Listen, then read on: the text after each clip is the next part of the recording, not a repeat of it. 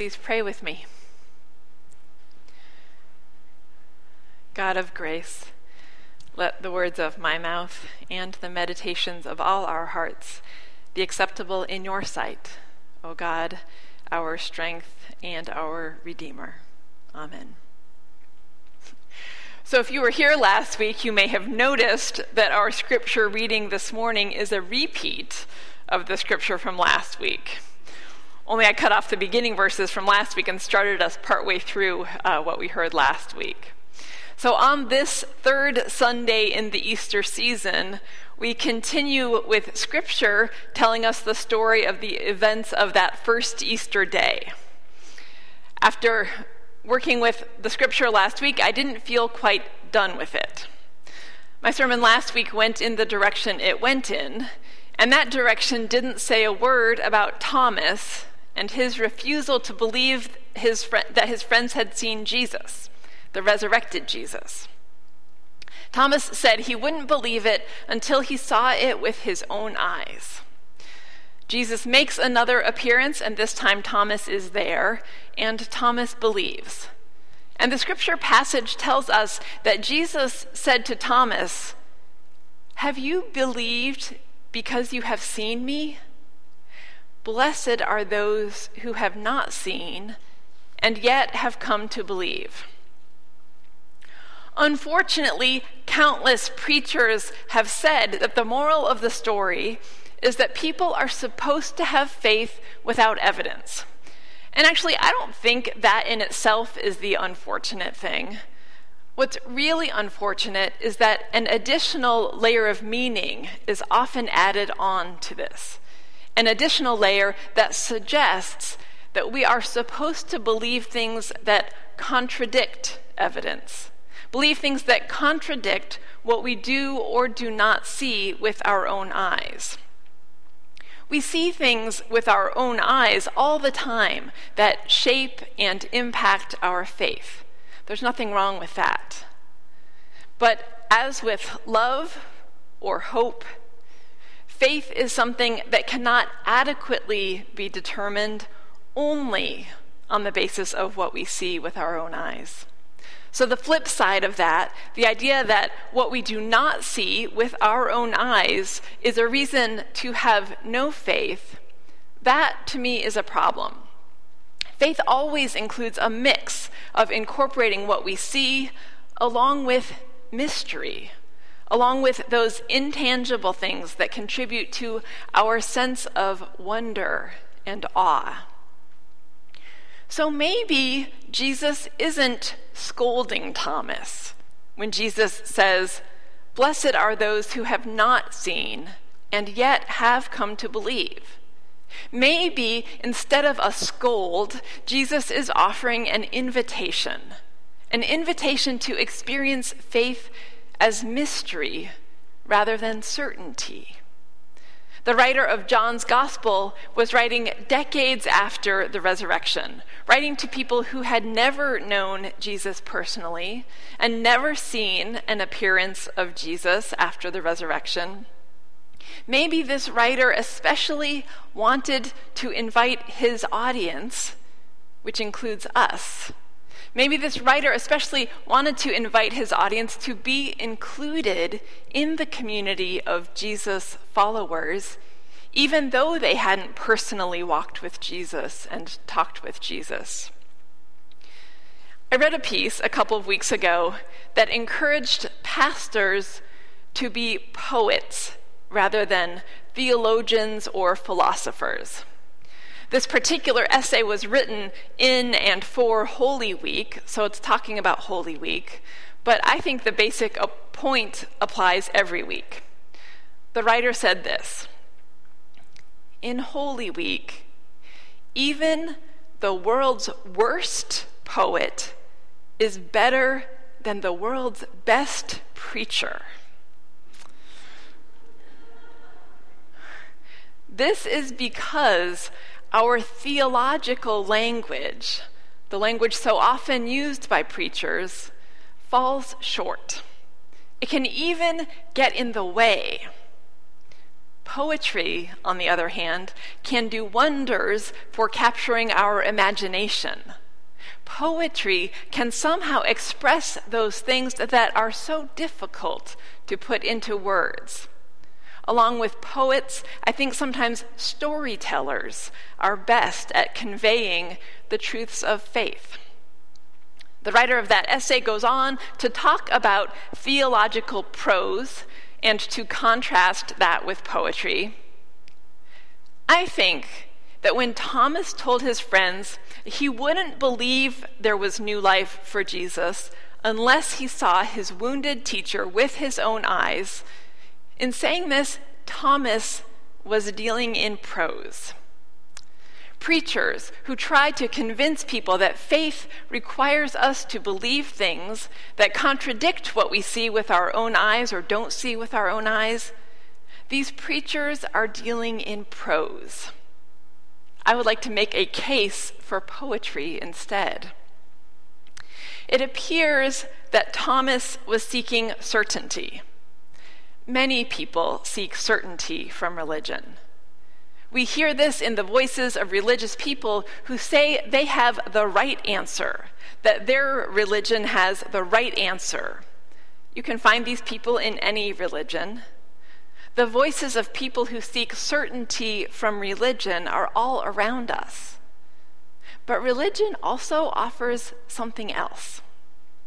Alongside the strains of Christianity that have sought certainty or right answers, there have always been strains of Christianity that have embraced mystery. John's gospel begins with a mystery.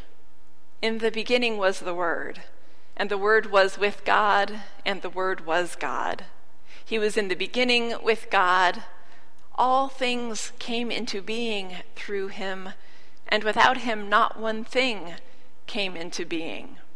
What has come into being in him was life, and the life was the light of all people. The light shines in the darkness, and the darkness did not overcome it.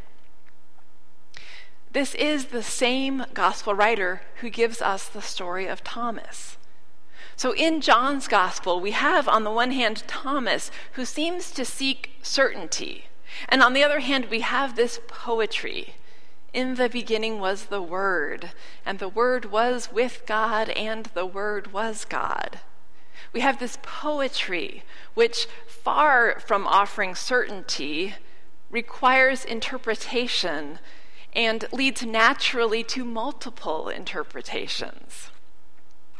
Our Christian tradition is rich with mystics and contemplatives who encounter God's Spirit in ways neither tangible nor pragmatic. Our tradition is rich with those who listen for the still, small voice of God, those who traverse the long, dark night of the soul, those who feel more awe than certainty. This isn't always easy for humans. Being uncomfortable with uncertainty is very human. We will all have days when, like Thomas, we wish we could just see and touch God so clearly as to erase any doubt. But I am convinced that living with honest uncertainty is very faithful. It is faithful to the nature of a God who is beyond human understanding. God is God. God cannot be pinned down by even the best theology. God cannot be fully known or fully understood. God cannot be contained. I've been thinking about all of this in the context of welcoming new members into the church. We are welcoming you today, not to a set of right answers or a path of certainty, but to join in exploring a sacred mystery. We are welcoming you today into a community not only of prose, but of poetry. Church membership is a reaffirmation of the baptismal covenant When you join any United Methodist Church as a member, you make the promises of the baptismal covenant. And we'll see this again today. Christians consider baptism to be a sacred act by which we are enfolded into the Christian life. Baptism demonstrates the covenant relationship by which God promises that we have a place in God's story and we promise to do our best to be faithful to God. We're going to revisit this in a few weeks when we share a service that focuses on sacraments. And in fact, we're going to have two baptisms here in the month of May. But right now, we're talking about this in the context of church membership, which is a part of the baptismal covenant. I love the language of sacred mystery and I affirm the impossibility of pinning down that mystery with words. But we are human beings. We do try to describe the indescribable. And the words of the baptismal covenant, including the words of the vows being taken by those entering into membership in this church, are words that try to describe the indescribable. Old words they are words that are somewhat dense, traditional, difficult to unpack. But what if we also look at these words as poetry? I love the language of sacred mystery, and I affirm the possibility of pinning down that mystery with words. But we human beings do try to describe the indescribable. And most people, most of the time and throughout time, understand and imagine things through stories. Stories have characters, and it is usually helpful to us when the characters have names. So we imagine sacred mystery as the protagonist of the story, the main character, and we give the sacred mystery a name. We call the mystery God. From the beginning of time, there has been God, and God has been the source of life and source of love. And in this story, there is a second primary character, or maybe the same character with another name. That name was Jesus. And this God born character named Jesus grew up and turned things topsy turvy. And he taught people to live the way he lived. And Jesus asks, Will you come and follow me? And we respond to Jesus' invitation, and some of us say yes. Or maybe we say, Well, I'll try.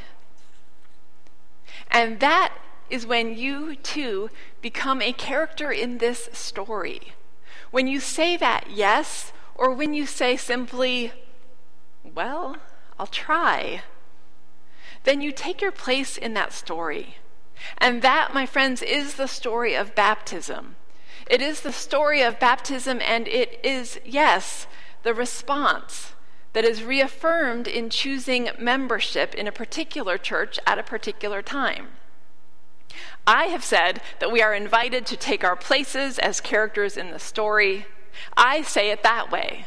But the language of the baptismal covenant or of church membership says it this way Through baptism, you are incorporated by the Holy Spirit into God's new creation and made to share in Christ's royal priesthood.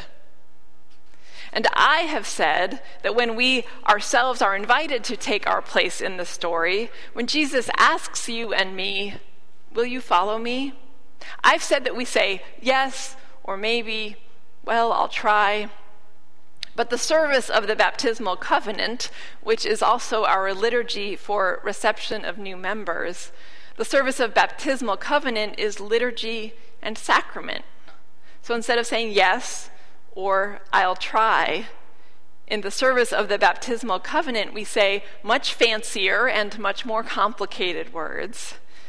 In the service of the baptismal covenant, we say, we renounce the spiritual forces of wickedness, reject the evil powers of this world, and repent of our sin.